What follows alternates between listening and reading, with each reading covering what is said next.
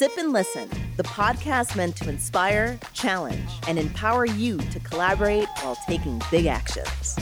With your co hosts, wellness team Chris and Lisa Lupo, recruiting genius Jennifer Rojas, credit master Valerie James, the recovery expert Dave Cook, and lover of all things marketing, Elisa Lane.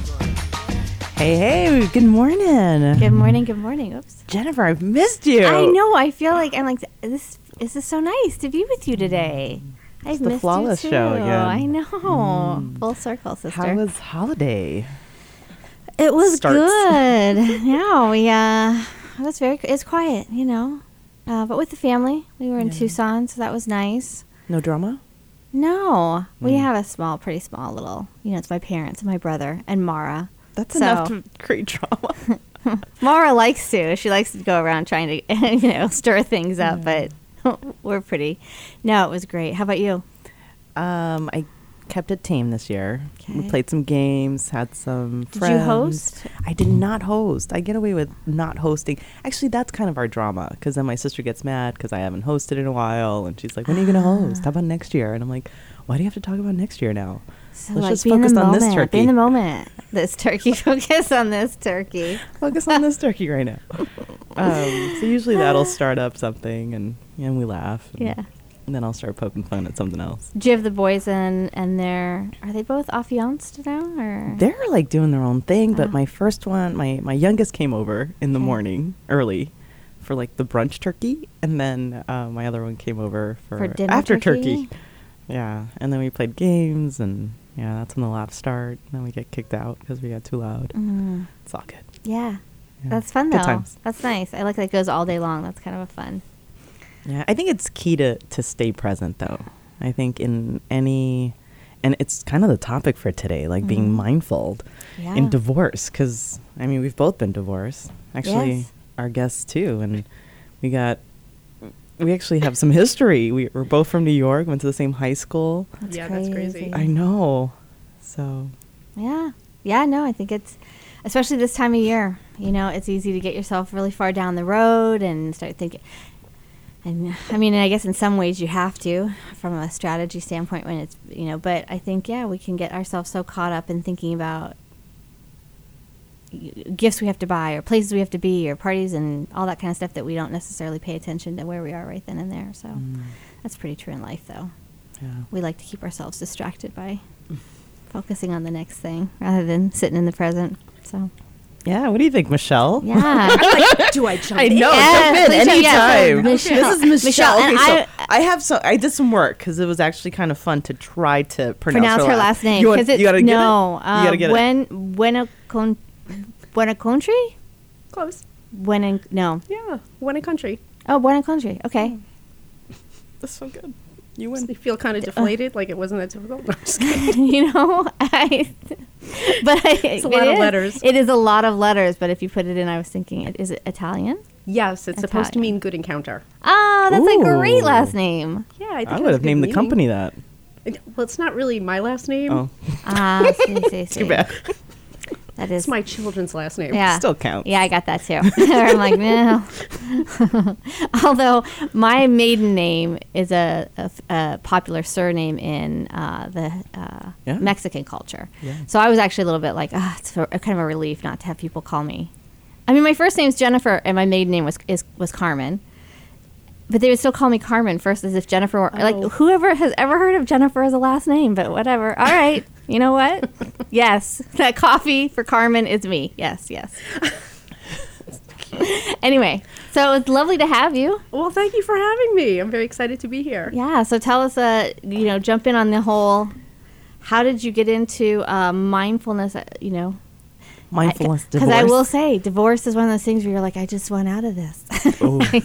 kind of, you know what I mean? Like, just You're not get me- mindful in it. No, I don't think I was. I was pretty much like, Well, that's I think anybody really. I mean, you're bombarded, right? And it's Yeah. stressful financially, emotionally.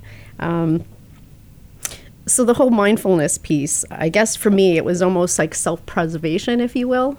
Uh, during my divorce, I started meditating a lot. And I really became present that I had a choice during the divorce. So, regardless of what happened to me, I got to choose who I was going to be rather than reacting. And I actually created a vision statement for my divorce. What did I want it to look like? You know, I wanted to be loving and kind, and I wanted to have clear communication with my spouse. And even if that wasn't happening out there, I could look at um, what were my actions and were they resonating with that. Um, it's so easy to get pulled into um, putting down the other person, right? Or trying to justify and defend what occurs, and that just hurts our children and it hurts ourselves. So I started to think I need to be aware of what I'm saying, the words I'm choosing, the actions that I'm taking, and that's the whole idea of mindfulness. How old were your kids when you got divorced? Um, let's see. When it was finally signed, because it was kind of going on for a couple of years, and we moved, my daughter was 17 and my son was 14. So a little bit older. A little bit, you know, but it doesn't really lessen it. In a way, it's worse because they're more aware. Versus when my sister got divorced, her children um, were very young. Yeah, that was um, my daughter was three ish. Yeah, three ish was when we kind of moved out. And it is it's interesting because I don't know which. I don't think either one is great, right? No, I don't. Um, it's interesting c- because she wasn't really aware what happened. That later on we had this kind of time where she didn't understand it, and so processing it, like you know, seven years later, and tr- asking questions and trying. So it, was, it is interesting because on, on the one hand she's three, so from at that p- time, it was kind of like there wasn't a lot of having to explain. It was just this is our new life. But then seven years later, it was very interesting that she kind of had to go through it and figure out why and try to put some context around it. You know, it's interesting. Even though my children were older and there's a three year difference between them, they definitely have a different point of view of what happened. Oh, interesting. Because there were years leading up to it, mm-hmm. and because my daughter was older, she heard things and observed things that my son did not.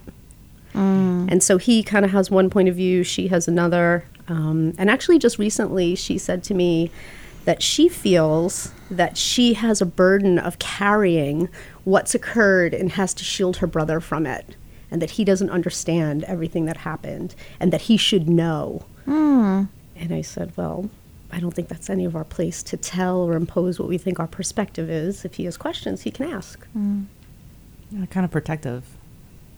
I don't know if that's always the best thing to do, Well, and but it's one of the things we do. I mm-hmm. think for sure, for sure, you you, you want to, yeah, you try to protect a vision of what somebody had as you know reality, especially if it's if by telling them your perspective, it's going to make provide a different light. Although I don't know, I think that's hard. Her feeling like she's carrying a burden, right? That's a hard thing to carry around. So letting her release that responsibility, but I don't know how we do that, right? that's her. Well- that's her Mm-hmm.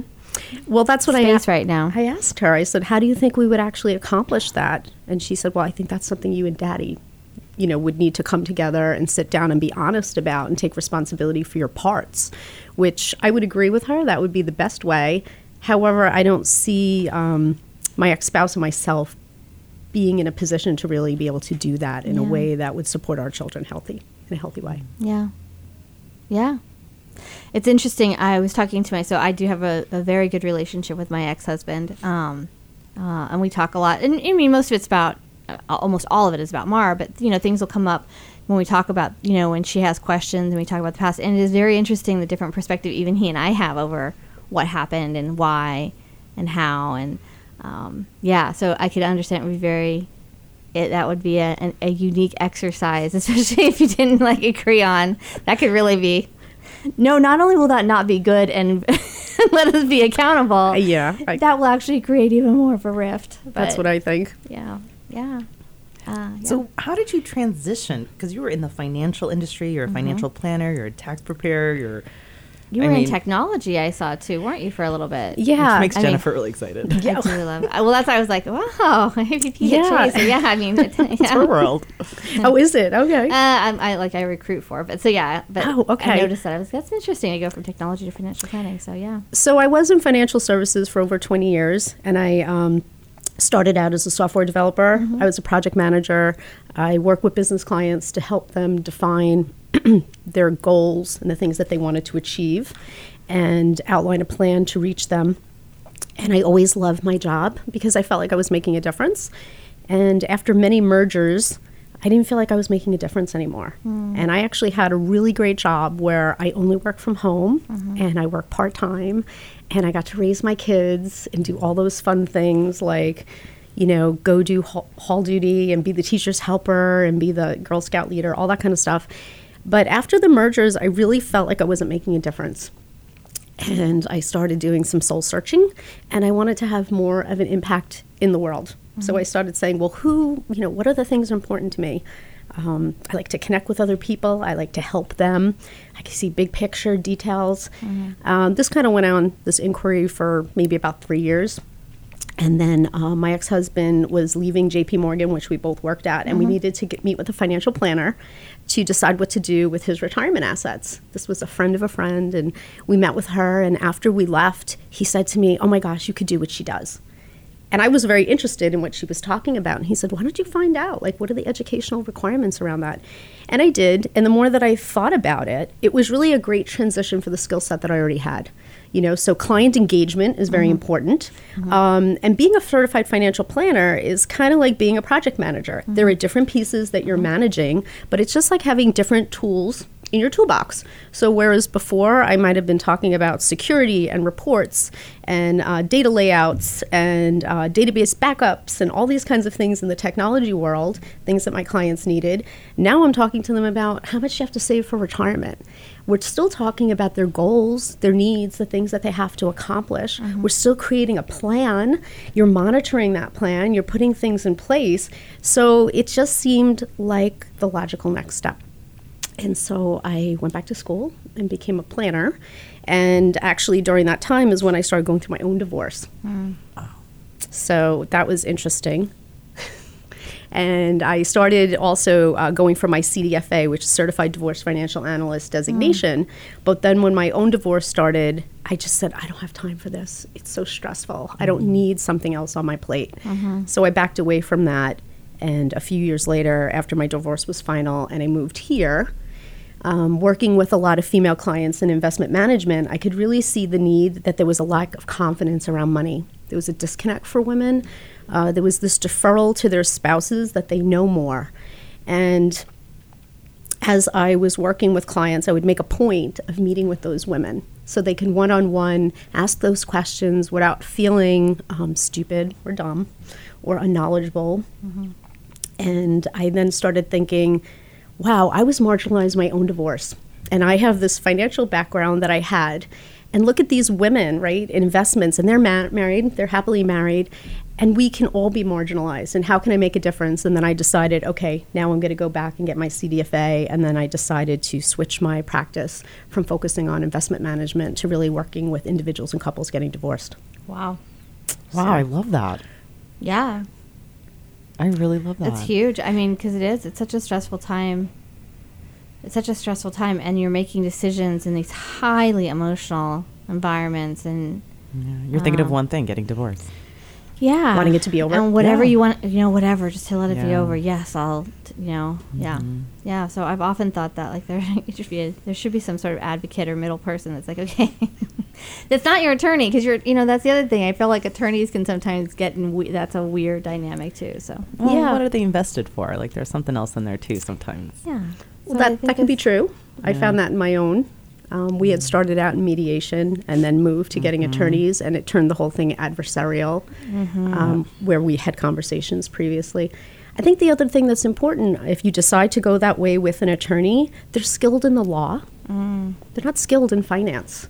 And so, how can they feel good about dividing assets? They don't know the long or the short term impact of what people are deciding right? Uh, they're just really crafting the settlement, but they don't know. Mm-hmm. And then clients can't have that peace of mind. So that can create more stress where they're calling their attorney Is this the right thing to do? What should I do? What's going to happen? But You don't want to call your attorney on that call. No. That's going to be pricey. Oh, yeah. Seriously. Um, now, do you work with both the both husband or I guess spouses? Do you work with both spouses usually separately or together, or what does that look like? So for me, my preference is to work with the couple because I mm-hmm. feel that if I'm working with one person, it's more of an adversarial role where you're representing that one person's interest versus the other. So I will work with people like that, but my preference is to work with the couple because then I can take the stance of being the financial neutral. I'm not on anyone's side. I'm here to give you options and show you the pros and cons of what you might be considering, and then we can see the impact 20, 30 years into the future on your cash flow, on your net worth. Does this really work for your family? And mm-hmm. then we're a team mm-hmm.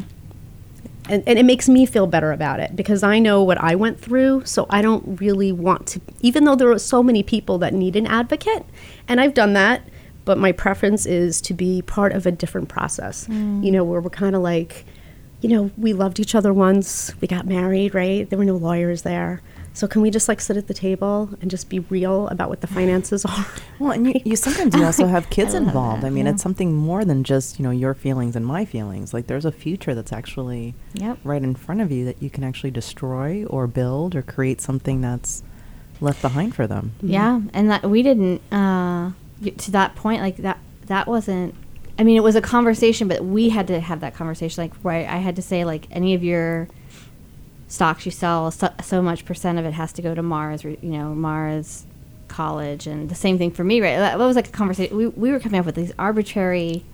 And I I was in. It's such a finance, like, I touchy had at subject. I'm smiling I 'cause I'm like, oh I my had at least a little bit of knowledge of like what types of you know investments and how to look to the future, but it was still very arbitrary as I'm sitting here thinking about it. Like, you know, yeah, it's interesting that that's a huge piece of this, and for families, and not to do a lot of planning around it at a really critical mm-hmm. milestone. So, one of the things that I really love is that we get to actually use financial planning software.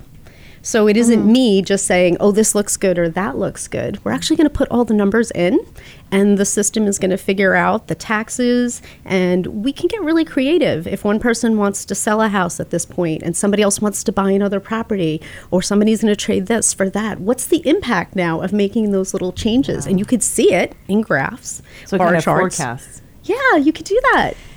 Do your clients actually sit down together and do this conversation? Because I literally am trying to think like I- I would have to. Have, it would have to have been like, okay, I'll come back and see you in 36 months. Right now, we're not going to talk about this because we couldn't even be in a room together initially. So uh, that I- that uh, the idea of, me talking about buying a house would have like that would have never been. So fisticuffs. Yeah. So everybody's not your client, right? And so up front, um, sometimes two people will come to me together and we'll do kind of like a little mini interview. You know, they're interviewing me, I'm kind of getting a feel of where they are.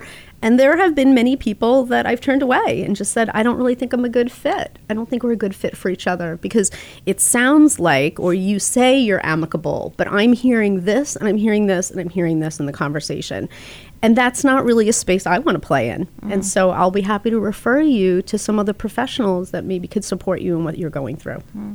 You know, and there have been some other clients I've taken on where I've been more of the advocate. Mm-hmm. You know, so you're not meeting with the other person; you're just showing them basically um, this is what the settlement they proposed look like looks like. You know, you might want to consider this, you might want to consider that, and then uh, sometimes it might just be the two couples. So now they're going to go back to their mediator or their attorney and show the results, or maybe the mediator or the attorney is involved in that conversation and it's strategic for them what they're going to do with that. But like I said, I don't really like that particular role hmm. because it's not looking at the family as a whole. You mm-hmm. know, you're positioning to help the other person. Now, I would never do something that's unfair to the other person, but I'm still part of an adversarial process that mm-hmm. I didn't personally enjoy. Mm-hmm. So, Well, it's how the other person perceives it too. Like sometimes they just don't want the best for the other person. well, that's the other thing too. If I had one client, she said that she wanted to be amicable, but she really wanted to make the person pay, Yeah. and I said I can't be part of that. yeah, that's awful. And we do it. And, and it happens, yes, and that's fine. yeah. Oh. And Yeah. I don't mean it as a judgment. it's just like they are where they are, and I am where I am, and I don't really want to step into that space. Yeah, that's understandable. Um, and then, so how do you then? Th- how did the mindfulness piece come about as, as something that you do now? Is I'm assuming it's something you actually practice too, or help your clients practice a little bit. Yeah, so actually, um, part of the initial phase, I have them do a pre meeting questionnaire. And in there, there are some questions around um, what are their motivations? You know, what's the vision for your divorce? There's like a couple of pages, and I ask them to fill that out and share that with me because I feel like it helps them get in touch what where they are and what's important to them. There's a difference between um, something we would call positioning versus kind of like your priorities or intentions. So, like a position, for example, would be um, I have to stay in the house, or he owes me because we were married for 30 years, right? Mm-hmm. Versus I want to know I'm going to be financially okay. I Want to know our kids are going to be okay, mm-hmm. right? They're going to have peace of mind. So there's different questions I ask in there, and I ask them to to complete it. And then their reluctance to complete it also comes helps tell me something about them and how the process might go, and other people's people enjoy it. You know, mm-hmm. so it kind of gives me some insight into them, and then there's some insight into me because if that's a little too weird for them, if you will, then we're not a good fit. Mm-hmm. Mm-hmm. Interesting. Um, do you sometimes have uh, couples where it, it at first they felt re- there was resistance there, and then they come, you know, then, then they see the benefit of it? Of doing that, Yeah. Or is it usually like if they have any resistance, it's probably not going to be a good fit? You know, it's funny you say that because I recently had somebody, um, I usually will say no and I'll um, decline, but I recently had somebody that came to me and it was a referral from an attorney that. Um, that I like and have a relationship with. So I took the client on even though there were red flags. So the first one was I'm not going to fill out like the whole financial piece. You could just get that from my attorney. And ordinarily I'd be like, well, then we're not meeting. but I said, okay, I'll just let that go. Then they didn't want to do the whole other piece. Well, that's not really necessary. And I'm thinking, well, it's necessary to my process. But I said, okay, I just let that go. In the end, looking back, that was a client I shouldn't have taken on mm. because they wanted to control the whole divorce instead of allowing me to do my job and the attorney to do their job. Mm-hmm. And I neglected to follow those red flags. But in but usually I will, and I'll just you know politely say I don't think that we're really a good fit for each other. Yeah. You know, let me introduce you to some other folks. Yeah. Do you um, do mindfulness and meditation like outside of the financial advisory capacity? It's funny. I actually um, I do a workshop called "What Everyone Should Know About Divorce" as part of Second Saturday, which is like a national organization, and I begin my workshop with a meditation. I have a little gong that I'll hit like when we're transitioning, and at first my um, co-facilitators thought it was a little weird. And but I said, but I think it's important, right? We bring all this baggage to the meeting, right? We're wondering, oh my gosh, what am I going to get out of this? And I have to go pick up my daughter for soccer, and then I got to go food shopping, and will he be home? And will he know I came, or will she know? And I feel like we just need to align ourselves, so we'll just be open to get whatever we're meant to get in that three-hour period. So that is somewhere where I do it. Um, I don't do it in client meetings beyond that initial exercise that I just told you, or when we're meeting. Um, if I think that there's an impasse, whether it's with them together or separately, I'll say things like, I feel like there's some resistance here, right? So let's talk about that. What's coming up for you, right? Could it be a belief? Is there something from the past? Like, I'll ask them things like that because I think that's important. How are we going to negotiate and move forward unless we really identify those hindrances? Mm-hmm. So again, I think that's part of the mindfulness. It's not like an actual meditation we're doing together, Right. but reminding them like, where are you right now? Right? Maybe I see you tapping your pen or you're rolling your eyes. You know, you're scutching in your seat. Never. Never. I don't think we ever met together during that first time. Um, um, excuse me. And so, how did it help you? How did meditation? Did you feel that you were able to stay present in your divorce? I mean, did it? Did were you able to hold true to the vision that you had when you were going through your Oh. experience? Absolutely. Um, it actually during the meditation, uh, it was it it was very affirming that you're taking the right stance. Like that would be the feeling I would get or the message I would receive. You know, a lot of times my kids would say different things to me, like, uh, you know, why are you doing X? Because daddy, you know, Daddy did Y. Why don't you do that? Like they wanted me to react, and I'm like, no, I get to choose. So the meditation would help me know that I'm more Mm-hmm. than what the situation is, mm-hmm. and I'm going to be okay, and my kids are going to be okay. Um, and I, you know, I still do it. Mm-hmm. I mean, a lot of times I'll do it on my in my car on the way to work. you know, I might have a CD that I'm listening to, um, or some kind of repetition. But when we can quiet our mind, then we could really hear the things that are important instead of reacting and just take a breath before responding. Yeah, I think that's super important. Do you do that? Do you meditate? I have I actually just got back into it, which Yeah. is funny. So um, one of the great things about meditation is you do get to have peace, and then once you have it, I tend to be like, all right, I'm good. Yeah. So then I stop meditating. Yeah. So Mm. yeah, I just got back into it, and it's just, it is a sense of uh, being in in the moment versus being in all those thoughts and feelings and emotions that tend to take you out of that moment. mm-hmm. I like journaling too. Mm. like afterwards or during like the things that have come up and then looking back and i'll see themes like things that repeat um, good things and bad things and so i'll pay attention whenever it's three times or more it's like okay that came up three times what's that about Yeah. Interesting. Yeah. That's a good way to just get it out too. I think we keep so much in and that's not really what we're supposed to do. We're supposed to put, you know, let it out. And I think there's some um, power in releasing that. And I think even verbally, I think if saying it to people, it's amazing just by saying some of your worries, Mhm. it actually alleviates it a little bit because now it's out and you said it and put words to it. And it's like that whole self-expression thing right if you could share it in a responsible way and i think that too when a lot of times with whether it's in our marriages something with our kids or whatever it is if we're not sharing it sometimes there's this um, undelivered expectation mm-hmm. or worry or whatever. And like you mm-hmm. said you get it out and now you can all kind of address it and move on. It's mm-hmm. not like under the covers. It's like Right. the elephant in the room has been mm. marinating. Let out of the room.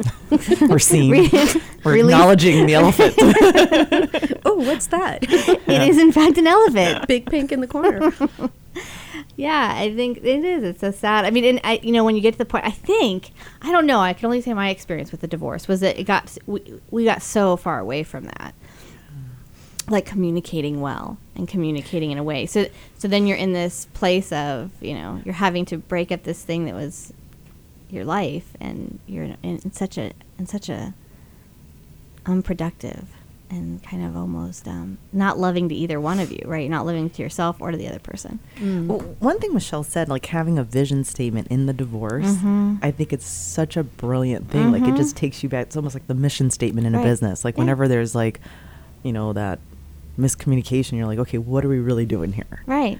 And coming back to that is just such a brilliant thing to do. And if the couple creates that together, then that's a place where you can anchor them. You can say, is this forwarding the conversation that we had about X? I remember when we talked about the vision. Let me read it to you. Remember, this was the vision? Right. It's like disarming everyone.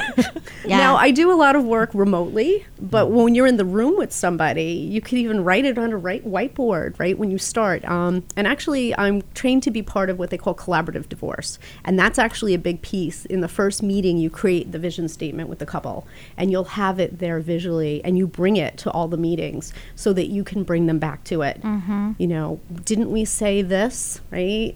How does this now now how does that forward this? Does it really? A lot of times too um, when you meet with couples you could have a picture of their children. Oh, that's so right? good. have that on the table. How, how would That's so good. you know how would christine feel about this if she was here right now let's let's you know let's look at christine right we love her right she's a child we share together I really don't think I could have done this for the first 12 months. Like, I'm sitting here trying to visualize because I love it. I love It's like great. I think this is what the model should look like. Uh, but yeah, the, like you have to almost have that thought in your head before. I don't know because again, it just you're so you're so closed down by the time you get to the Yeah. table. Sometimes that Oh, do you yeah. have any relationships that like no, forget it, we're just gonna stay married?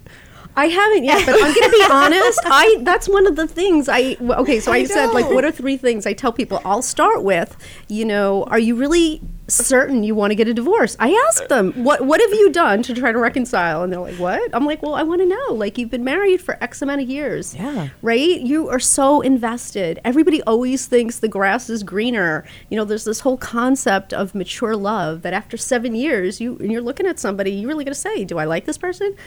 Maybe not in this moment, but I still choose to love you anyway. So, have you done marriage encounter? Have you Gone to a therapist. I did something called the Landmark Forum that was very instrumental um, in me getting my family back after my own divorce. I've shared that with people. I've had two clients go to it. Now they didn't get back together. Oh, the two women in the couple went, um, and one woman stayed involved in the work for a while but I say, do it for you. Hmm. Like, is this really what you want? Have you exhausted all means? Maybe you should go back and talk to your spouse. Like, we, we're going to have this consultation, but maybe there's more work for you guys to do. You don't want to look back and go, oh, we didn't try everything. Wow. So I'm really like an advocate for families. You know, I mean, honestly, even with my husband and I, we were married 15 years, and I knew early on that we were going to get divorced. We kind of had this agreement that we would stay married until my son um, graduated high school. If he still wanted to work it out, I would have tried. He's the one that wanted the divorce. I would have. And it wasn't like um, because I wanted to be like a martyr. But again, we were together for we were married for 15 years. We were together. We knew each other longer. Our families were intertwined. That's a lot of work to get to that point. Is it going to be any like, better "I'm with done." somebody else? Yeah, you're going to have to go through it all over. No. And it was like a telltale moment. We were at this. Um, it- was a weekend where we were away with other families, and one of our friends was sharing, um, like at the fire pit, that she was mad at her husband. She was like, "Oh, he's such a jerk," you know. She went on and on. Now, this particular couple was a friend of my husband's. Like he knew them since high school. He was devastated by what she said. He was like, "Oh my God, how could you talk about him like that? Oh my God!" Like he thought they were getting a divorce, and she said, "What?" We're not getting a divorce just because I said that about him. He feels that way about me sometimes too, and then we'll be fine. But for me, it was really telling about my ex husband, about how he looked at relationships. Like he mm. thought they should be perfect all the time. Yeah. Mm. And it's like, that's not how it goes. Even with our kids, with our friends, our parents. Seriously. I think that too. I think we have these massive things we enter into and no concept, The no clue. Oh my gosh. oh my gosh. Like no and like, you know, asking for help or support shows a weakness and you know how men are socialized and women are socialized and then uh, now let's add a kid or a child or two And a or- puppy. I mean honestly. So it's, true. n- it's it's we really do we put all this stuff on ourselves anyway but and again which would be great too mindfulness if we all had mindfulness so early like that would it helps with so much stuff that keep you know bringing yourself back to what is Well, why'd you do it in the first place? It's funny. Like I remember one like holiday. My my my dad was so great. He's like, "All right, if you're gonna bring another guy here, you gotta really realize I get heartbroken too when you break up." Oh. That was like the first time I'm like, "Wow, other people are affected," Mm. and the responsibility you have of creating relationships and families. yeah So it's it's one of those things when you walk into something, know that you're not the only one. yeah yeah True. and that you're gonna create people that you're gonna create you're bringing people into it like that's i used to think that too like i mean the guilt around you know here we we brought this beautiful little spirit into the world and then you Oh, know now you brought guilt into it. That's a whole other But I'm just saying that does like that. You know, if you talk about you know people are affected by it, you know, to the point of staying, you know, people staying together not because they're happy, but because they want to create a certain uh, life or vision for the children, and what uh, you know that whole that whole noise. Like, how does that actually play out? But Well, for me, it's at it's funny how things just happen, right? Like it, I guess it really wasn't meant to be. So at a certain point, he expresses that he doesn't want to be married any longer, and now all this stuff starts happening. So right before that, he became diagnosed with diabetes, but he wasn't taking care of himself. So now it's like diabetes, cholesterol, high blood pressure. I had Lyme's disease. Um, where I got diagnosed around that time, I had all these like weird symptoms. So now I have severe joint pain all the time. My daughter's having anxiety in high school.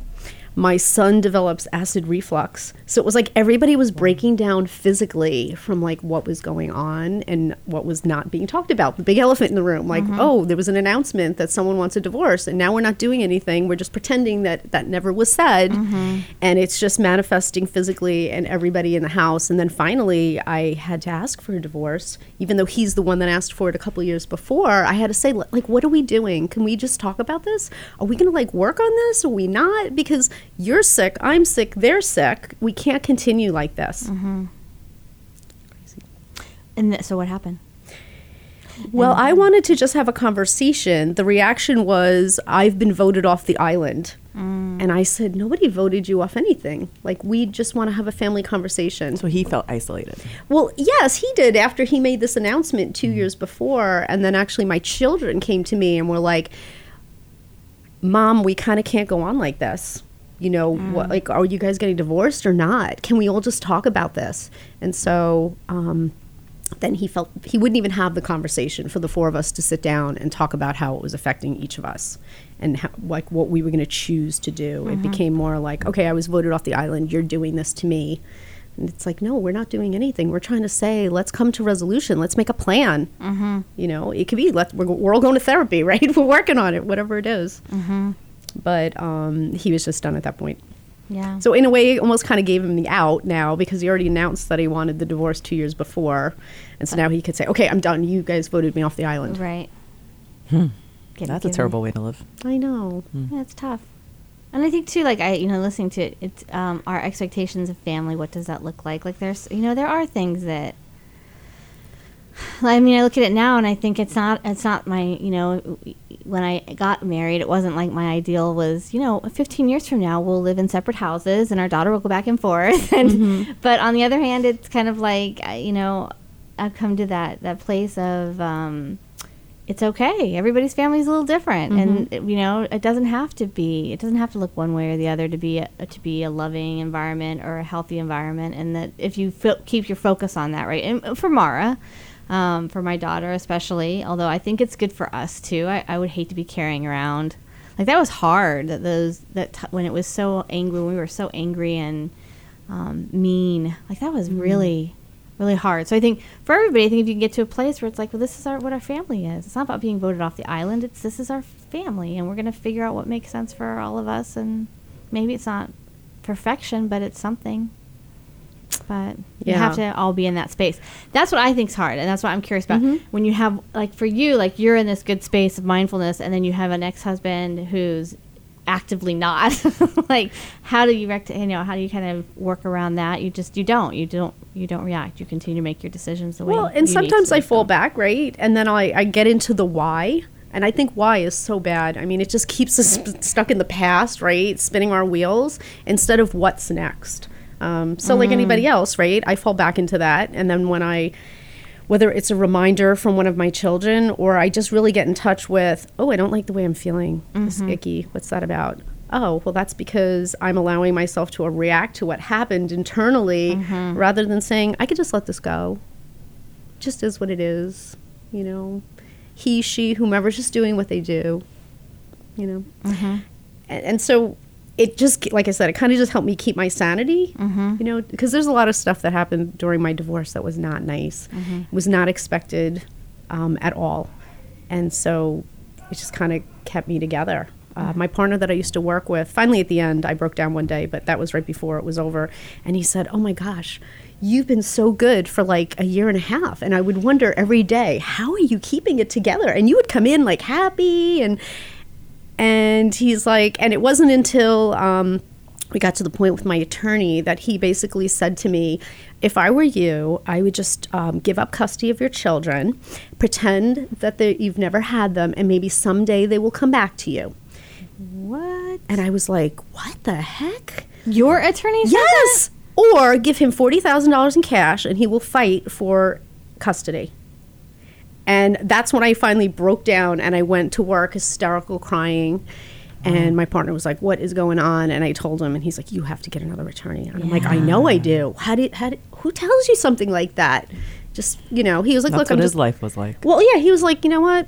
this is the best thing. Just mm-hmm. just let them go. They've been brainwashed. They hate you. I've seen this before. Just walk away.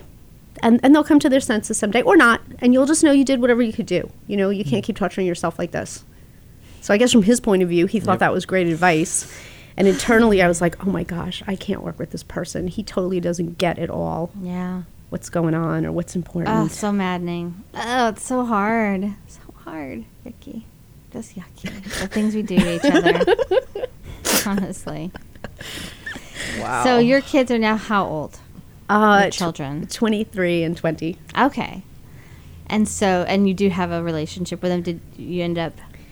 It was it was hard in the beginning. Um, actually, in order to get my divorce finally signed, I had to give up custody of my son to my ex husband.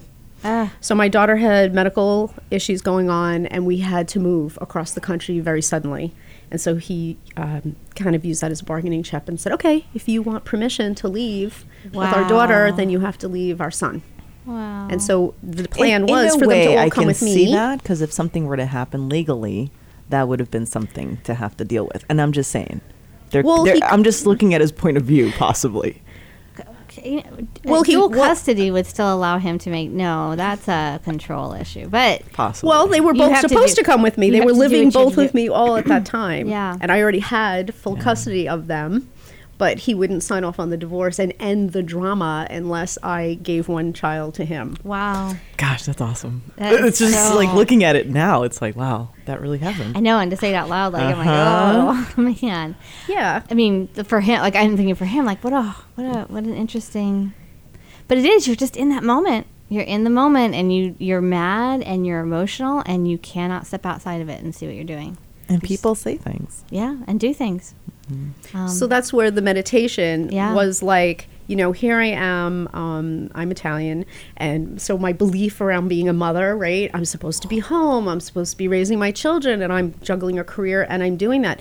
They don't live with the father, like they should be with me. How, what do you mean? I'm going to give up my son? What kind of mother would I be? Mm-hmm. And then to really come to the point and say, okay, so what's at stake here? Mm-hmm. There's one child's health and a potential situation where they could die, mm-hmm. or leaving a child with the parent that you feel is less capable. So less capable meaning um, I was the disciplinarian, so you know I expected that homework was done. I would meet with the guidance counselors. eh, People did sports, like there was accountability in their lives, and my husband didn't operate like that. So okay, so what would happen to my son? Okay, maybe his grades would go down, maybe he'd drop out of sports. I didn't have to be worried that he was going to die, you know what I mean? But in the case of my daughter, there was a medical thing going on here. So there really was no choice, you know? Um, and so that's and, and that's where the clarity came like in the meditation. Like it's going to be okay. It's gonna be okay. i just trust you know god has a plan things unfold. I'm doing the best i can in this moment with what i have. My kids will get it. They'll understand. Um, and, and at first not because my son um, believed that i chose his sister over him. That's what he was told that it wasn't really true that i just wanted to leave. And so that's where the forum really helped us come back together Do you ever have children participate in the financial planning aspect of when when with with your clients? No, no. Um, and and in general, I really like to deal with clients that are older. And so if we, we just even thought like who an ideal client would be. So first of all, think of the name being mindful in divorce, right? So there's going to have to be a certain level of maturity there. Mm-hmm. It's not going to be the 35 year olds with like two, four, six, and eight year olds, right? That are going to probably want to work with me. Somebody is going to feel like they want to hurt the other person. I'm devastated. I have these young children. I'm taking on the burden. So typically, my clients are older. Mm. They've usually worked with a financial planner, so they value that we've built a life together, and this divorce could financially devastate us. Mm-hmm. So, how are we going to really make this work for both of us? Mm-hmm. And so, at that point, most of them, their children are out of the house. Mm-hmm. They don't even have young children. And in general, I prefer not to work with people with younger children because then there's the whole parenting plan and all that other that to me gets in the way of then the financial conversation. And there's more drama. And again, I don't want to be involved in the drama. I already lived it myself. Wow. Interesting stuff, man. You mentioned a couple of different resolutions and models, and Mm-hmm. um, what can be used, or what are some options when people are Okay. even in this conversation. And that's a big part of my conversation with clients initially, too, is educating them on those to make sure that they understand. Um, there's the traditional, right? We're both going to get an attorney. I think there's four basics, and then there's lots of hybrids that come into place. So we each have an attorney, that's like the main one. Then maybe we go to a mediator, mm-hmm. and a mediator is a neutral that doesn't represent either party, and they're really not advising you, they're just facilitating the conversation. Mm-hmm. So you don't really know is it the best deal or not. They're just trying to keep the conversation moving so you could just knock these items off one at a time. And here in Arizona, there are no requirements around mediation, so it's not like you have to go through a program and be certified. Okay, Interesting. or any kind of CE credits, right? So, like as a certified financial planner, I have to have 35 CEs every two years. I have to do another 15 as a CDFA. There's nothing like that. I mean, you should be doing that, but there's no real um, something that you can say, I went through this process and, you know, I belong to the certain board, or, you know what I mean? Uh, the other thing is you can do something called collaborative divorce. You mentioned that earlier. I thought that was awesome. which has been around for a while. Um, I don't. I think it's just kind of starting to take hold here. It's, from my understanding, more popular like in Northern California and Oregon and like up there, and then in the East Coast a bit. And I think part of the reason is people look at it or when they hear it, they first hear more money. Um, for me personally, like I think if my process had gone through collaborative, it probably would have been less expensive for both of us. So you each have an attorney, but the, the big difference is there's a team, and everybody on the team has to sign what they call a participation agreement. So you each have an attorney, so like you feel like you're being represented from the legal point of view, right? So you're getting your own advice there. Um, you have a financial person who's part of the team, and then you have um, uh, the communication specialist, which can be like a psychologist or a social worker or somebody who's like, you know, that's what their specialty is. And you all sign the participation agreement. And basically, what you're saying is, we're working as a team to bring this to fruition. And there'll be full disclosure and there'll be trust, and nobody's going to try to block the process. And if this falls apart or one of the parties seek litigation, the whole the whole plan dissipates. Everybody has to be disbanded, recuse themselves from the case, and you can't work with them going forward. So there's a vested interest that you want this to work, right? You don't want to go through all this work with this team and now you can't even use that same attorney that knows about your case and has all those documents. You have to start over with somebody else. Hmm. So a lot of times people look at it and they go, well, that's so expensive. There's all these people. But everybody has a part they play. Everybody's not involved in all of it. So in the beginning, we're all going to come together as a team, sign the agreement, go through it, make sure that the um, the two parties understand it. They understand everybody's role. We'll create the vision statement. And then there's going to be some next steps, things that have to happen. So the next step could be the attorneys are going to turn those clients over to the financial person. And the financial person is going to let them know what are the documents I need. And we're going to start brainstorming on uh, potential settlement options at that point. When we're done, we're going to give that back to the team. Our piece is done. Now, if there's uh, some resistance along the way, might re- refer them now to the communication specialist. So now they're not meeting with me anymore. The team knows what's going on, and the communication person is stepping in and now figuring out what's that impasse about. Why can't we get past this? Right? And then they might pass them back, and then we complete what we're doing. Or maybe there's a parenting plan. So now they're working with the communication specialist on that. They're not sitting with the attorneys when they're doing that. The communication person works out the plan, all of that, and then they, they hand their piece back. But the team is always communicating with each other so that everybody is supporting the couple. There's not like the attorney is going, oh, yeah, well, we're not going to give them that. They don't need to know that. And by having your only attorney too, like you could be in this conversation and maybe I'm being really difficult, and Elisa, you're my attorney, and you might say, stop that you know we're we're negotiating. You're holding this up. What are you doing? And so you'll hold me accountable to the fact that i signed that agreement and that's how the process is supposed to work. And a lot of times the other attorney will contribute to the opposite client. Did you think about this? Or maybe this is something that we should think about. So it really is i think it's awesome Yeah. A team how approach. Long, how long does that usually take on? Is that like a year process? Is that? It I could mean, that be- looks like it's something. I want to say it could be as short as three months, depending on how agreeable the people are. Because you don't have what usually happens. So what usually happens is one side asks the other side for disclosure. They ask you for disclosure. Now you say, "Give it to me in 30 days." Pieces are handed back and forth. It's 60 days, it's 90 days. You're still writing letters, you know, and now you're looking at a year and a half later and you still don't even have full disclosure on what you're dealing with. Wow, it really makes me think of prenups. Hmm. Doesn't it? Like when you're actually happy, create what the exit strategy will be. I don't think that's a bad thing. I, I don't know. seriously like I a lot of this is you, you go in with such grandiose ideas, and then when it goes wrong, Well, I think that's one of the big things. There's no financial training, right, when you get married. You could drive a car, but there's like a Yeah. test you have to take, right? A written, a driving. There's no So like financial, Mm. let's talk about things before we get married. What happens if this comes up? What happens if that comes up? Because people have different money mindsets. Yep. it's such a different world right yeah. now. I mean, I, I mean, I do. I like this approach. I think that's a great. If you can get there, that's a great approach. Um, and yeah, I think prenups. I never thought about prenups, but it is interesting. Yeah, you don't really put a plan together, and you don't think about. And you know, you don't think about it because you don't want to like plan the end. Mm-hmm. Yeah. There's always an end. Yeah. Somehow there's even if- going to be an end. probably if you, if you talk about it, maybe not even in the sense of the end, but just to you know putting a vision for your marriage in place. Like you don't really do that. You just get married. You just get married. Yeah. And then you just have kids, and you, figure just it buy out. houses, and you just do you know, it's like, what, how did I get here? like you know, without any mm-hmm. kind of any kind of training whatsoever. So that is an interesting thought, you know, that I did, and I, yeah, I can see the project manager and you loving the collaborative divorce. Like we're gonna have our pieces and our roles. I've got a Gantt chart here. I've got the resources put out. So, but I mm-hmm. think that does make a lot of sense around. I like the idea of it not being there's so- the adversarial piece happens so easily and it's so bad for everybody except the attorneys Yeah. And the prenup piece, I and think it maybe just even for has- some attorneys they probably don't like it either but Yeah, just I would think so, right? hourly billing probably Mm.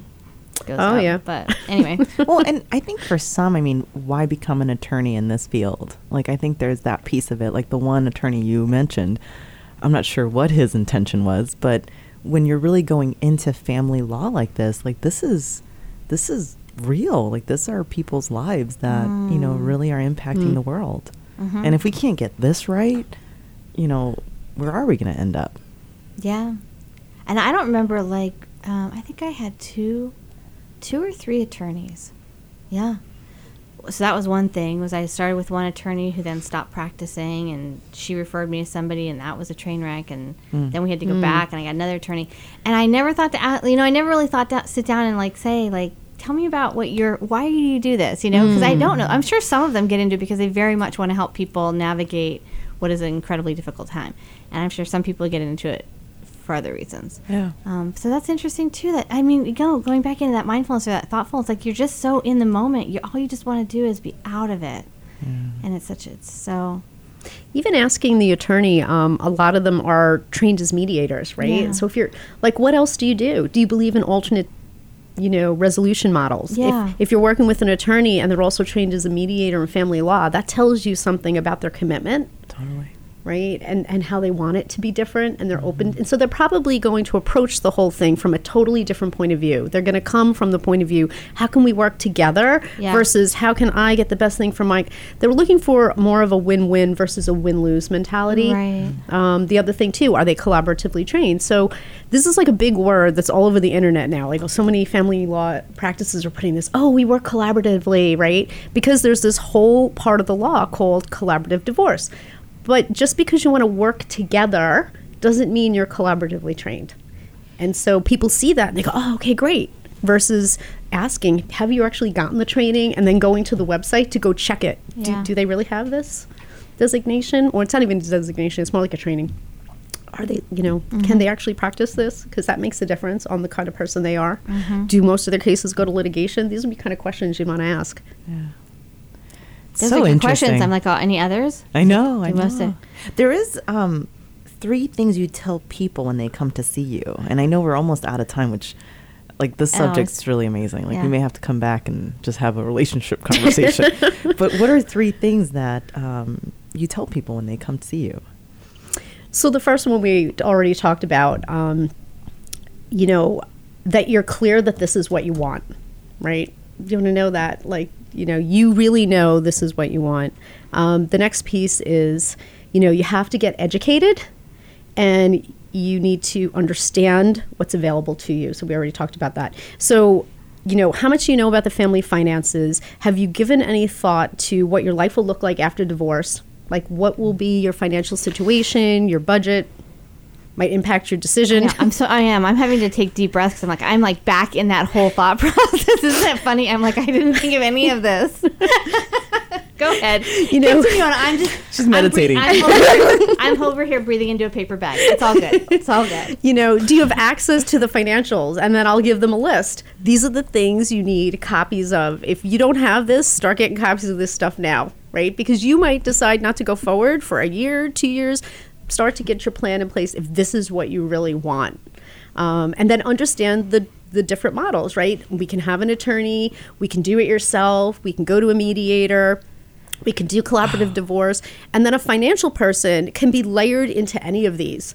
They could be the expert that works with one attorney as the advocate. They could be the expert that that couple hires together that is going to look at the settlement that that couple came together with mm. with their attorneys or that they created at their kitchen table or mm. that they created with their mediator or like some people are mature enough i could be the financial mediator and i'm the only person they take what we have and now they go to an attorney to write it up All right, we're gonna have to do Yeah. a part two to this Yeah. because this is Laughing. just too good.